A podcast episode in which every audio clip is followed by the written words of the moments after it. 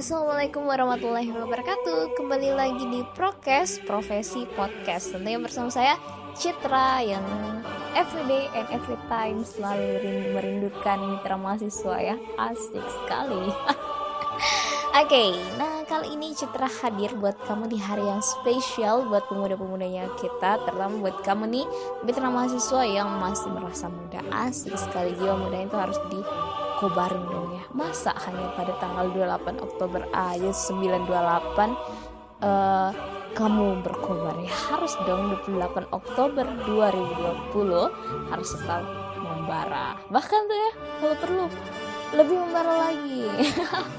Meskipun akhir-akhir ini kita tuh lagi di rendung gelisah oh my god. Kamu tahu nggak sih karena kemarin tuh pemuda itu tuh kayak dari dari arah barat ke timur itu kayak ter apa ya terpanggil gitu terpanggil kayak apa aja tapi memang itu fakta loh ya terpanggil buat berteriak-teriak keadilan di jalan nah ini yang harus kamu semangatin ya Meskipun sebenarnya mereka tertahan, tapi sebenarnya mereka tetap berkobar. Ya iyalah, pemuda Indonesia kau eh. Asik sekali kan mitra mahasiswa. Oke, okay, Citra punya sesuatu nih di hari spesial ini. Pemuda ikrar berdirinya bangsaku. Pemuja sang pusaka satu, pusaka Indonesia. Kini kibar benderamu kembali melambai kasih semangat juang tak lekang darimu. Kau tahu, reformasi belum berakhir. Meski tetesan nadi telah terurai dengan tulus, suaramu tertahan akhir-akhir ini. Kau berteriak di jalan dengan geming keadilan, tapi rasanya suaramu hanya dibalas hening. Siapa pun yang di sana, kau bisa bertahta di balik merah putih di balik kursi termegah negeri ini. Kau bisa menahan kata pemuda bangsa ini, tapi tidak dengan nadi keadilan yang Asik sekali ya mitra mahasiswa. Jadi buat kamu yang hari ikut aksi, it's okay, nggak apa-apa. Ini juga merupakan sebuah keadilan ya. Jadi harus di, ya harus dibela ya. Tapi ya kamu juga nggak boleh dong ya. Kamu harus pakai guys, oke? Okay? Oke, okay, nggak usah berusak-berusak juga. Citra juga pengen bilang tentang fakta menarik ya. Seputar hari sejarah Sumpah Pemuda pada tanggal 28 Oktober 1998 yang lalu yang lalu banget ya. Udah udah lumayan tua ya. Orangnya yang ini mungkin ya ya itulah. Oke okay.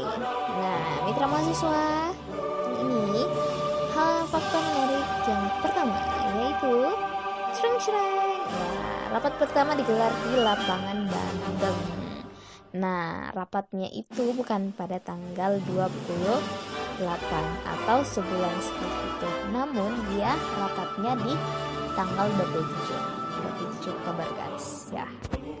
Nah, terus uh, tempatnya itu di lapangan Bandang yang sekarang itu termasuk wilayah Jakarta Pusat ya, yang ada di Gedung Katolik Jong Jongenlingen Bon atau KCB ya.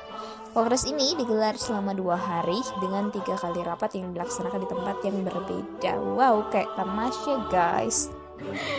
Oke, lanjut lagi mitra mahasiswa. Jadi yang kedua yaitu diikrarkan di rumah orang Tionghoa. Aduh, Citra baru ya.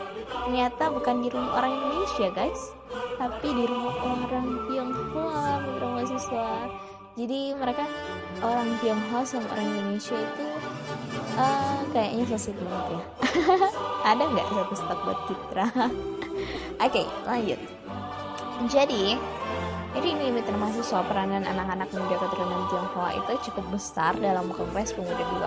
Bahkan ya, gedung tempat dibacakannya semua pemuda itu merupakan asrama pelajar milik peranakan Cina yang bernama Si Kong Liang yang uh, terletak di Jalan Keramat Raya 106 yang uh, di Jakarta Pusat itu guys yang uh, kamu mungkin ada ya yang udah pergi ke sana yang di musim semua pemuda itu.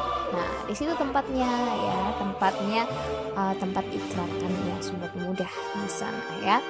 Terus uh, beberapa orang perwakilan pemuda peranan Tionghoa hadir juga tuh di Kongres Pemuda 2 dan mereka itu turut berikrar mengucapkan sumpah, sumpah pemudanya bangsa Indonesia. Jadi itu dia tadi hubungan emosionalnya orang Tionghoa sama hubungan or emosionalnya orang Indonesia di kala itu tuh hmm, mantul, mantul banget ya mitra. Nah, yang beberapa di antaranya itu yaitu Oi Kai Jiang, Oi, Oi Kai Siang ya, John Lau Chuan Hok, Chio Jian Kui dan lainnya. Jadi pemain banyak, nggak nggak tiga orang aja tapi banyak ya. Uh -uh. Nah lanjut, uh, Hari Sumpah Pemuda itu nggak egois guys. Maksudnya dia itu nggak berdiri sendiri, tapi dari semua pemuda Indonesia dari ada yang berasal dari barat Indonesia ada juga yang berasal dari Indonesia Timur ya. Indonesia Timur ya kita orang Sulawesi. Kita orang ya. Oke, okay, Kongres Pemuda 2 itu ya yang di Batavia itu dulu ya dihadiri oleh para perwakilan organisasi pemuda dari Indonesia bagian barat sampai bagian timur dari berbagai belakang ya. Hmm, contohnya yang paling ganteng di hatinya Citra itu ada Muhammad Yamin guys. Misalnya ya yang berasal dari Minangkabau itu ya. Iya yang berasal dari Sumatera Barat itu. Itu dia orangnya ya, ya. lanjut. Nah kalau dari belahan timur Indonesia sendiri dari dari kaumnya Citra ada Johannes Lemene yang dari yang lahir dari Ambon. Terus ada pula Raden Katja Sungkana dari Madura dan Cornelis Lefran Sendok yang berasal dari Sulawesi.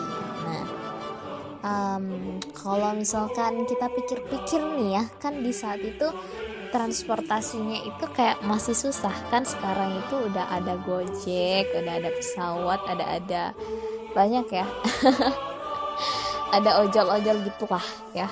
Uh, tapi kalau kemungkinan buat itu sih nggak uh, nggak memadai intinya dulu itu kayak kat, masih enggak sih. Maksudnya masih agak agak agak modern lah sekarang kita daripada mereka yang dulu. Nah hmm kalau misalnya kita mikir tuh ya aduh mereka itu kok bisa ya? Mereka itu kok bisa sesok sweet itu gitu menempuh perjalanan jauh dari asal kotanya mereka sampai di Batavia untuk mewujudkan persatuan generasi muda Indonesia. Itu kayak merupakan sebuah perjuangan yang wow excited banget tuh untuk mahasiswa.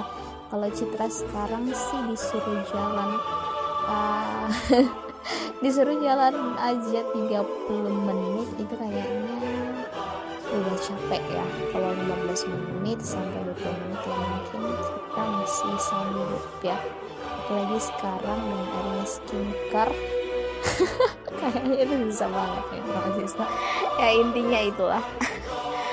Apa pemuda-pemudanya kita itu patut untuk diapresiasi? Salut sama sih tersalut banget. Nah ada lagi nih fakta yang menarik lainnya yaitu lagu Indonesia itu pertama kali dinyanyikan maksudnya Indonesia Raya nah dalam Kongres Pemuda 2 di Batavia itu yang pada tanggal 28 Oktober 1928. Nah, di situ pertama kalinya lagu Indonesia Raya yang diciptakan oleh Wage Rudolf Supratman ya, Bapak Dirjen apa ya, Bapak pencipta lagu kebangsaan kita itu me memperdengarkan lagu kayak lagu buatannya. Wow saya tuh kayak apa ya dengar lagunya Raja Ayu itu kayak biasa mencak-mencak ya kayaknya ini sebagai Rudolf Supratman itu kayaknya suaranya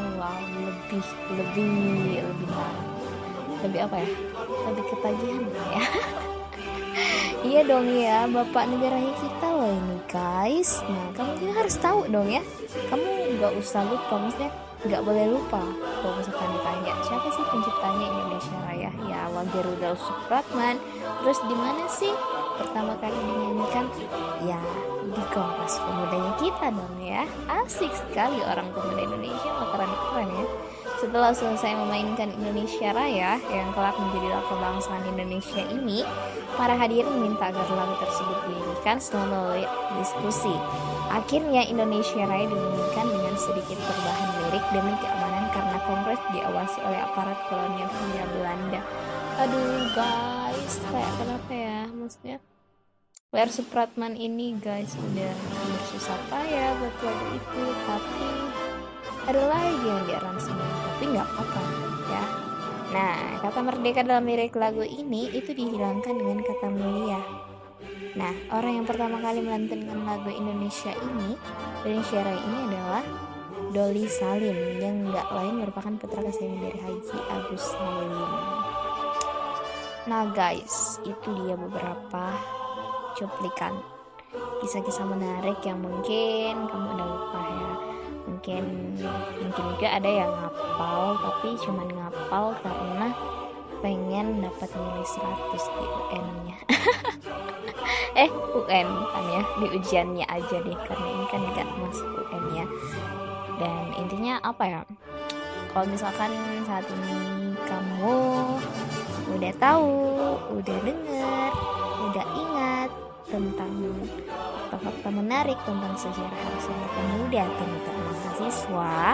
Jangan lagi kamu uh, apa ya kayak berpikir untuk aduh gue tuh pemuda Indonesia nggak banget. Ah harus itu di dijauh-jauhin. Karena kamu nggak tahu kan ada beberapa fakta menarik yang cukup menarik bahkan cukup memberikan sebuah excited yang ah pokoknya kamu nggak boleh lupa.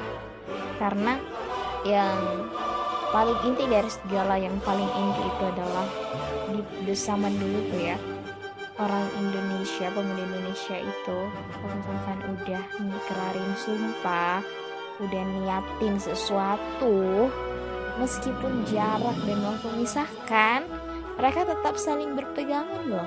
Jadi buat kamu ya jangan mundur harus maju.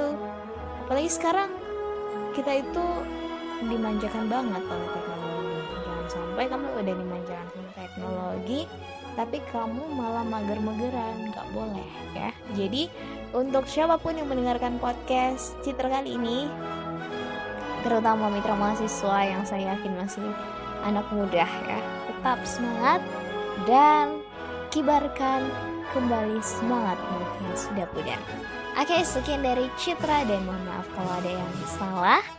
Semangat dan see you next time. Bye.